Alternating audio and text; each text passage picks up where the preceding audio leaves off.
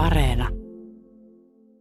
Nyt maanantaina tulee kuluneeksi 50 vuotta, kun silloinen rautaruukki pullautti ensimmäiset tuotteensa Hämeenlinnan tehtaasta ulos. Ja 50 vuotta myöhemmin SSAB ja tehtaanjohtaja Anders Eek. Muistuuko mieleen historiasta jotain tiettyjä merkkipaaluja?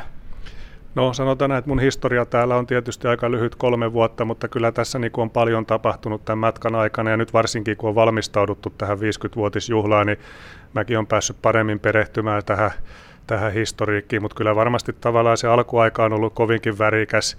On katsottu noita vanhoja kaitafilmi, kaitafilmeistä tehtyjä videoita, niin niissä näkyy, että miten paljon väkeä sitä on ollut valmistelemassa ja rakentamassa sitä tehdasta ja kuinka paljon siellä on tehty käsin sitä työtä, mitä tänä päivänä sitten tietysti toisenlaiset koneet ja, ja laitteet hoitaa. Se, mikä meillä ehkä niin kuin, niin kuin täällä tehtaalla erityisesti nostaa tämän arvoa, arvoa on se, että me on pystytty tämä 50 vuotta vuotta toimimaan tällaisessa markkinassa, missä pitää kehittyä koko ajan, mikä kehittyy nopeasti. Me on pystytty, pysytty mukana siinä kehityksen kulussa ja on pystytty sitä kautta niin kuin olemaan mukana, mukana markkinoilla vahvana toimijana. Teräksen hinta taitaa tällä hetkellä olla aika lailla huipussaan.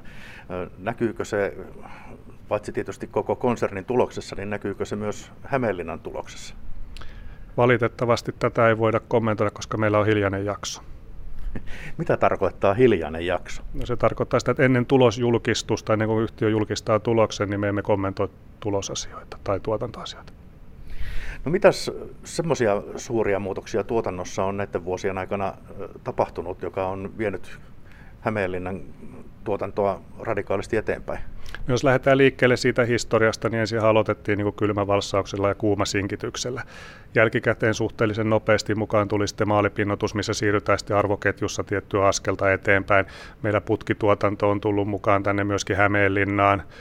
Sen lisäksi sanoisin, että automaatiotason nosto ilman muuta läpi koko teollisuuden näkyy selkeästi.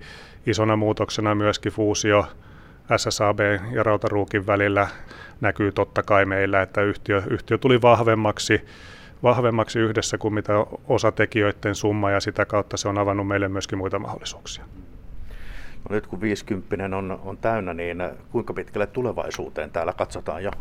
No kyllä me nähdään, että tulevaisuus Hämeenlinnan kannalta on ihan hyvä, että, että jo mainittu fuusio, fuusio SSABn kanssa siinä aikana, niin kuin toi, toi Hämeenlinnalle keskitettiin kuumasinkityn tuotanto, Hämeenlinnaan keskitettiin maalipinotetun tuotannon ohjaus ja johto, ja sitä kautta me nähdään, että me ollaan merkittävässä asemassa kuitenkin tässä konsernissa, sitä kautta me nähdään, että, että meidän asema on ihan hyvä. Nähdään myöskin se, että tavallaan meidän asiakaskunta ja asiakkaat on tyytyväisiä meidän tekemiseen, ja sitä kautta me nähdään kyllä, että, että meidän tulevaisuus näyttää ihan mukavalta. Onko seuraava suuri asia tässä tuotantoalalla tämä fossiilittoman teräksen tuleminen?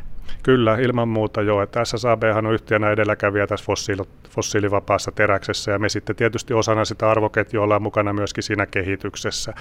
Eli Eli yhtiöjohto tulee määrittämään aikataulut eri yksiköiden osalta, miten, miten tätä kohti mennään sitten. Ja, ja se, se ultimaattumhan on tällä hetkellä ilmoitettu, että se on viimeistään 2040, kun on fossiilivapaus koko yhtiössä. Tarkoittaako se investointeja myös sitten Hämeenlinnaan? No sen aika näyttää sitten, että miten, se edet, miten tässä edetään, mutta se tarkoittaa sitä, että meidän pitää energialähteitä miettiä. Tehtaanjohtaja Anders Eek, miten aiotte juhlistaa tätä 50 tässä nyt sitten Hämeenlinnan tehtaan osalta? No meillä on tarkoitus järjestää myöskin henkilöstölle sellaiset juhlatilaisuudet tuossa keväällä, kunhan tämä koronatilanne tässä helpottaa. Ja muuten niin kuin tässä ympärillä meillä on niin kuin näyttely, missä on historiikkia, meillä on vanhoja lehtileikkeitä, vanhoja valokuvia, meillä videot pyörii täällä ja henkilöstöllä on mahdollisuus sitten käydä täällä tutustumassa tähän historiaan ja katsomassa tätä.